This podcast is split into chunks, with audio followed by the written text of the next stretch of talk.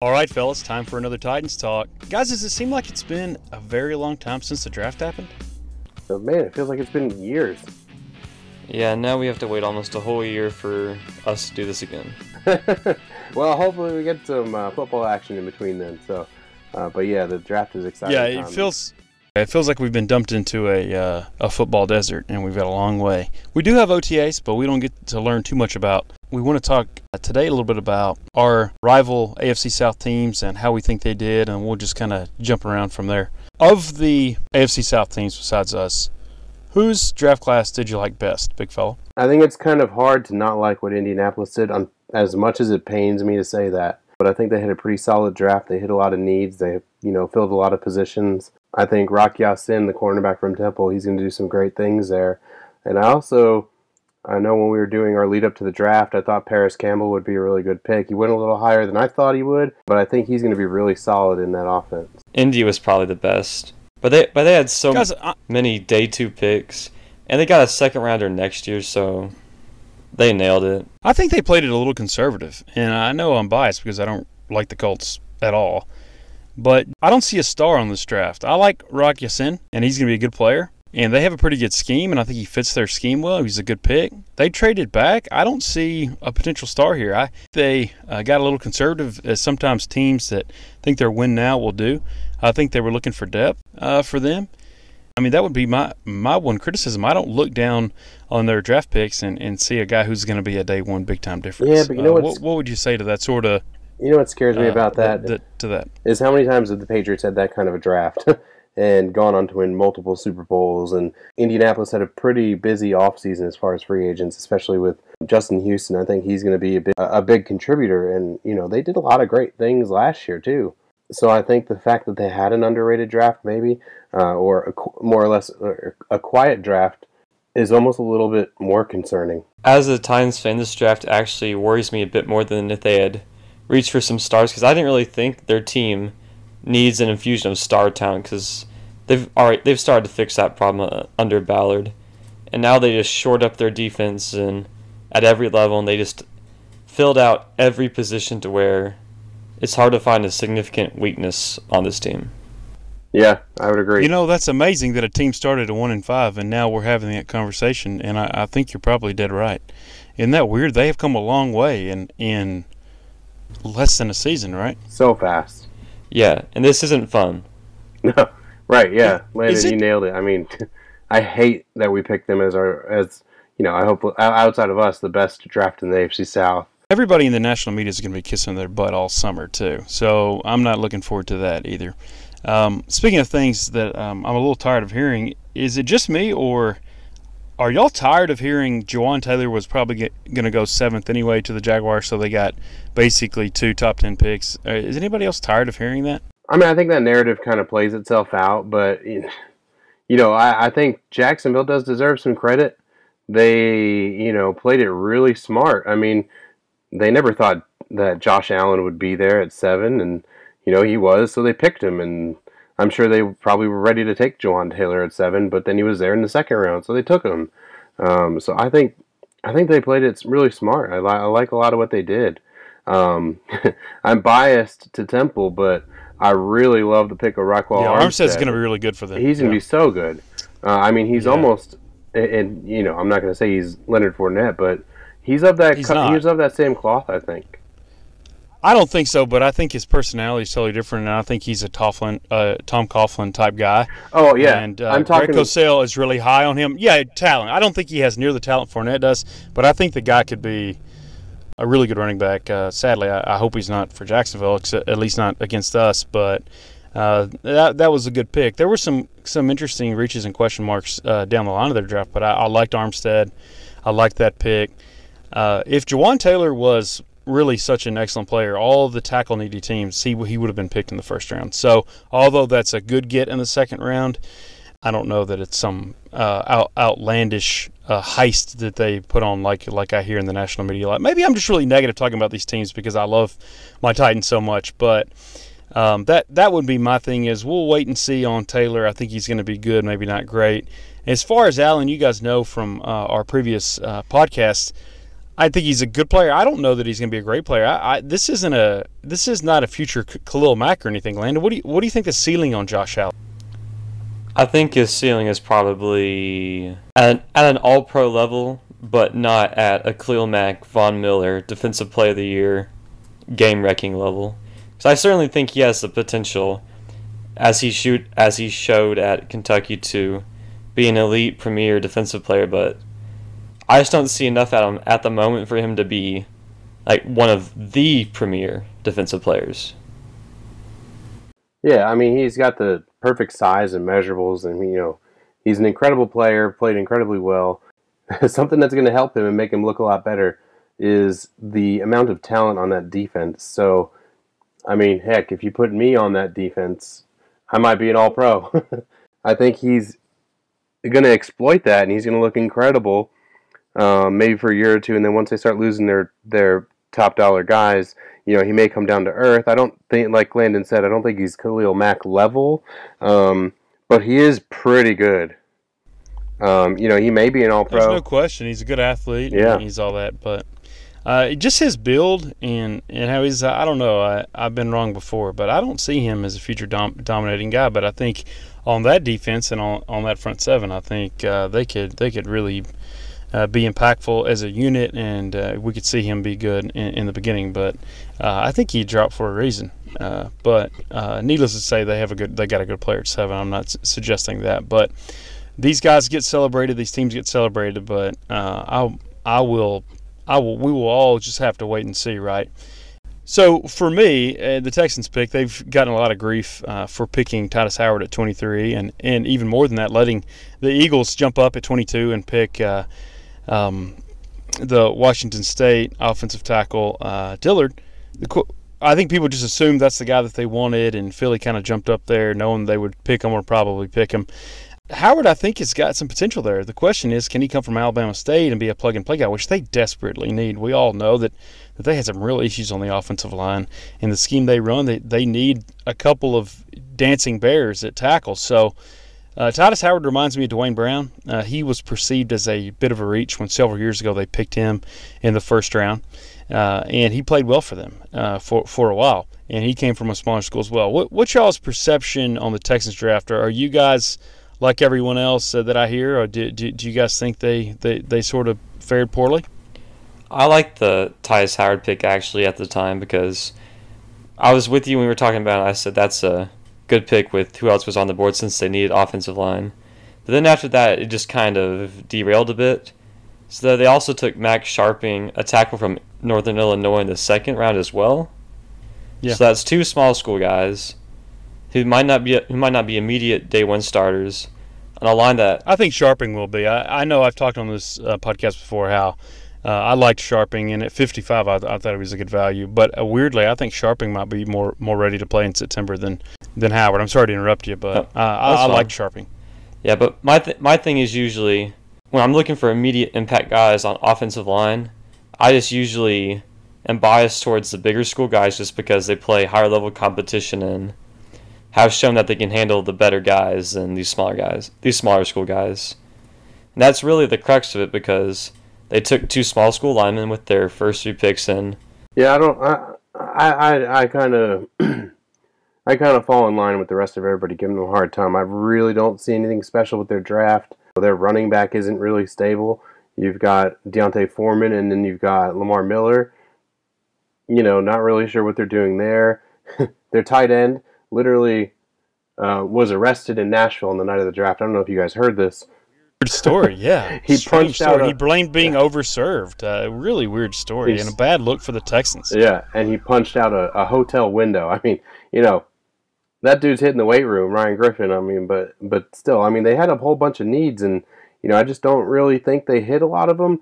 Obviously, taking two offensive linemen in their first three picks, um, it's something they needed to do, but I just, you know, with how much we were talking about it, I just think there was such but such better value. They signed Matt Kalil, so we'll see if that works out. Um, so maybe these, maybe both linemen where they picked them, both tackles. Maybe it's a little bit of a luxury pick, but but still, I just no, think they had, it was that absolute need. They had more needs than than what they really addressed in the draft, and I just don't. I, don't know if their front office was sleeping on a lot of these people or you know, I I, No, I, I, think know. they're desperate. Yeah. I, I think that everybody in that front office and uh, on the coaching staff knows that they got to get better play from their offensive line and uh, from their tackles to keep their jobs. And I think they picked the two best guys, and they just hope sometimes it works out like it did for Indy in their interior offensive line last year, and sometimes the Bengals did that a few years ago. And neither one of those guys were really NFL uh, caliber starters. So uh, we'll see, right? And uh, it was weird, but that's what happens when you have such a desperate need that you really can't go on your board. You really can't listen to your scouts. You just got to take two bodies. And even in the third round, they've let they've let tight end get so bad that uh, they they picked a guy that uh, Kahale Warring that um that I like, but it the 80th 86th pick in this draft I thought was a little rich. He's a good athlete, but he's from San Diego State, so even that I just felt like because they were so desperate for certain positions, Landon, that they picked every one of these guys maybe 20 picks early. What do you think? Yeah, I agree with that. I think Just down the line. Yeah, majority of these picks, I thought at least the early, more valuable picks were reaches, but they really need the positions, and it was and those were big, big needs that they had to fill. And I assume in their mind it was better to reach on some guys than just ignore that need and hope someone falls later on. Guys, the more time that passes, and the more I think people are are sort of thinking more positively about our draft. No one hated it, but I just feel like the more we get settled in, and, and as far as how the board went, and uh, the players we got, and the, the, the the needs we had, do you guys feel like there's even more optimism now than there was ten days ago uh, uh, about the guys we got? I definitely think so. I mean, I think you know, obviously the verdict is out on Nate Davis yet, but um, I definitely feel a lot better about the Jeffrey Simmons pick than I did ten days ago. I really like the thought of him and Jurrell Casey at some point, maybe this season. You know, kind of ruining that middle of the line um, and getting after Andrew Luck. I really like AJ Brown. I think he's going to be an immediate immediate starter, immediate impact player. Nate Davis, like I said, we'll see what happens. But I mean, then really like our late picks. So Amani Hooker, DeAndre Walker, David Long. Those yeah, people guys, love Hooker. I've heard so many positive things They're- nationally about Hooker. they're going to be all. They're all of them are going to be contributors, whether it's special teams or you know even rotational on on defense. They're all going to have a role to play, and I think they're all going to be able, capable to, of doing it. Guys, kind of moving, uh, switching gears.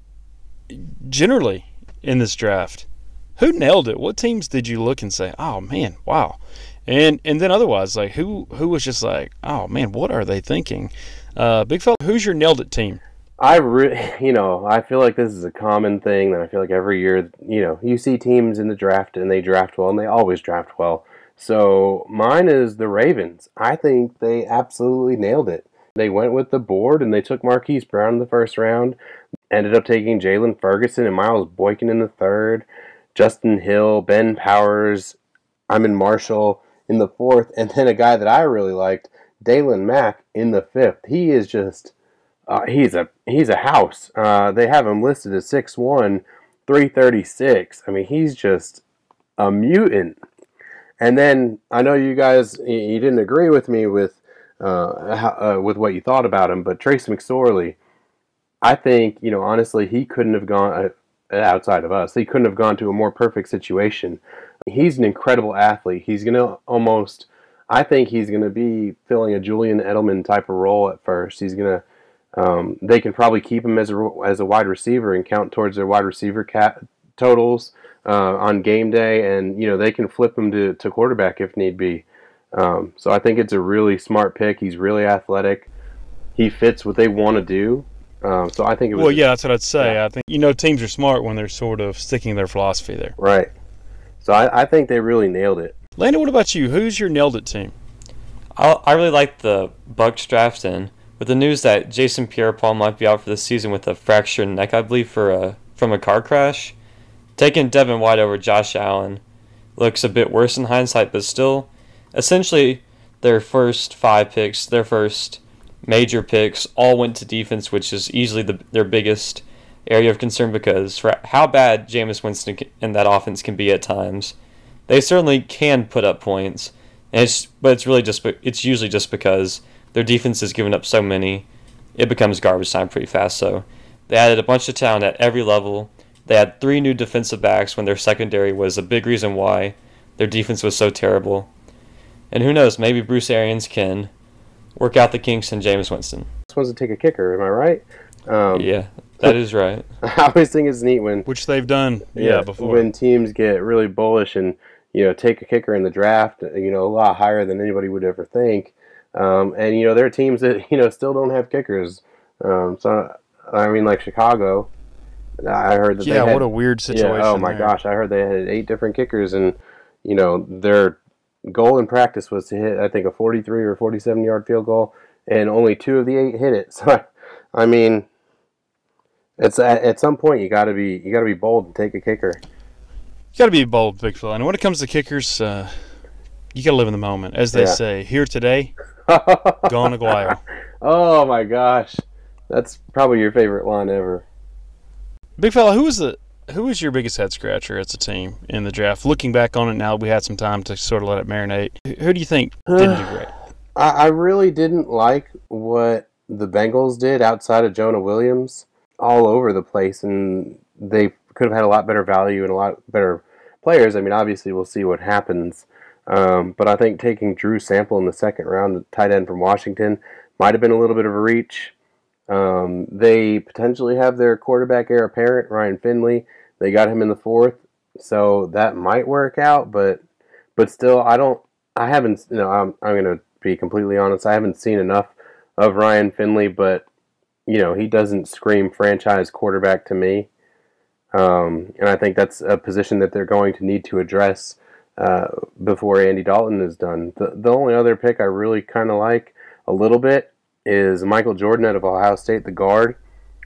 Yeah. Um, he's I got like Jordan too. I thought he would go around higher than he did. I did too. So I think that's a really good value for them to get him. He's uh, he's a bruiser and a mauler, so I really really liked him. Um, but outside of Jonah Williams and Michael Jordan, I I didn't really think much of their draft. What about you, Landon? Who sort of stunk it up in Nashville to you? I really didn't like the Carolina Panthers draft. They started off pretty hot because they got Brian Burns in the first.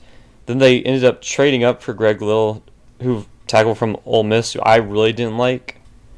Then they took Will Grier in the third, which is kind of weird because I know Cam Newton gets hurt a good bit, but at the same time, Well, he's currently has been hurt, Yeah. and people love his accuracy. Uh, it's weird. He looks like a system quarterback one week, and then he looks like you know, like an NFL starter one. Uh, so at that level, I thought it was a pretty good gamble. But considering their other needs, Yeah, my Yeah. my thing is just if I'm taking a guy in the mid rounds and it's not just to have a backup, I would rather have a guy like take a guy later on like Tyree Jackson where he's got all the physical ability just needs to be molded rather than a guy who might not quite have the physical ability. Because because if Cam Newton goes down, is Will Grier really going to make that much of a difference in the team's success at least early on? Maybe. I think we'll find I- out. yeah, I- I mean, I think hope you make he- a good point, but I mean, stranger things have happened. Yeah. I, I hope he proves me wrong because it's always nice to see guys come out of nowhere and succeed. But Right. But, but yeah, I mean, you make a good point, but um, it's going to be interesting, and at least they'll have somebody uh, that they put some uh, stock in and, and, and made an investment in. I think that's their idea. It is weird because I know they're win now with Cam Newton, but I think with his injury history and just all the hits he's taken, he's what, 30, 30 or 31 now. Man, he just at some point you got to think that guy is taking uh, a beating. So just the way that he plays. So um, I, I thought it was actually a pretty decent call there, uh, big fella. What do you think? Grier was a really good get, and you know the middle of the third. Um, I can't stand Charlie Weis. Can't stand him. But every you know, leading up to the draft, he was so high on Will Grier. I don't know if he convinced me to, into Will Grier, but you know, I mean, this kid, he's tough as nails, um, and, and I think he's really gonna. You know, he's never. I don't think he's going to be an All-Pro quarterback, but I think he's going to be a better than average quarterback for a long time in the league when he gets this opportunity. And like you said, with Cam Newton getting hurt, uh, you know, he's going to have an opportunity. I think it's funny, you know, looking at that team and you know, comparing the the Panthers to the Titans, and, and just in the quarterback room, Tannehill is our best backup we've had, and since Marcus has been here, I think Will Grier is the best backup that Carolina has had Yeah. uh, in quite a while. I was gonna say maybe Grier can be Carolina's Tannehill, where if Newton does go down or Mariota does go down, they step in and maybe they can right the ship and win a game that they might have lost with a worse backup. hmm Yeah, and I, I don't think uh, I, I think Greg Little is a pretty decent player, and I don't think getting him in the second round was all that bad. Um, might have been a little bit of a reach, but it filled a need. And Well, there's know, some major questions about him, but he's your classic low floor, high ceiling guy. Yeah, definitely. So I, th- I think that was a pretty good pick. Um, you know, the rest they're they're okay. Nothing jumping off the page at me. But but yeah, I think those first three picks of theirs were pretty decent. Guys, we got a wrap for today. Uh, appreciate you listening. You guys follow us on iTunes. We got a lot of listeners. We really appreciate everything. Fellas, thank you for all the information. I finally got caught up for, on my sleep after the draft. We had a wild time down there. It was great, and it's nice to let the dust settle, kind of look back and, and see where we head moving forward. We're going to be back with you guys next Wednesday, so look for us then. We'll be talking uh, just more Titans and more NFL, guys.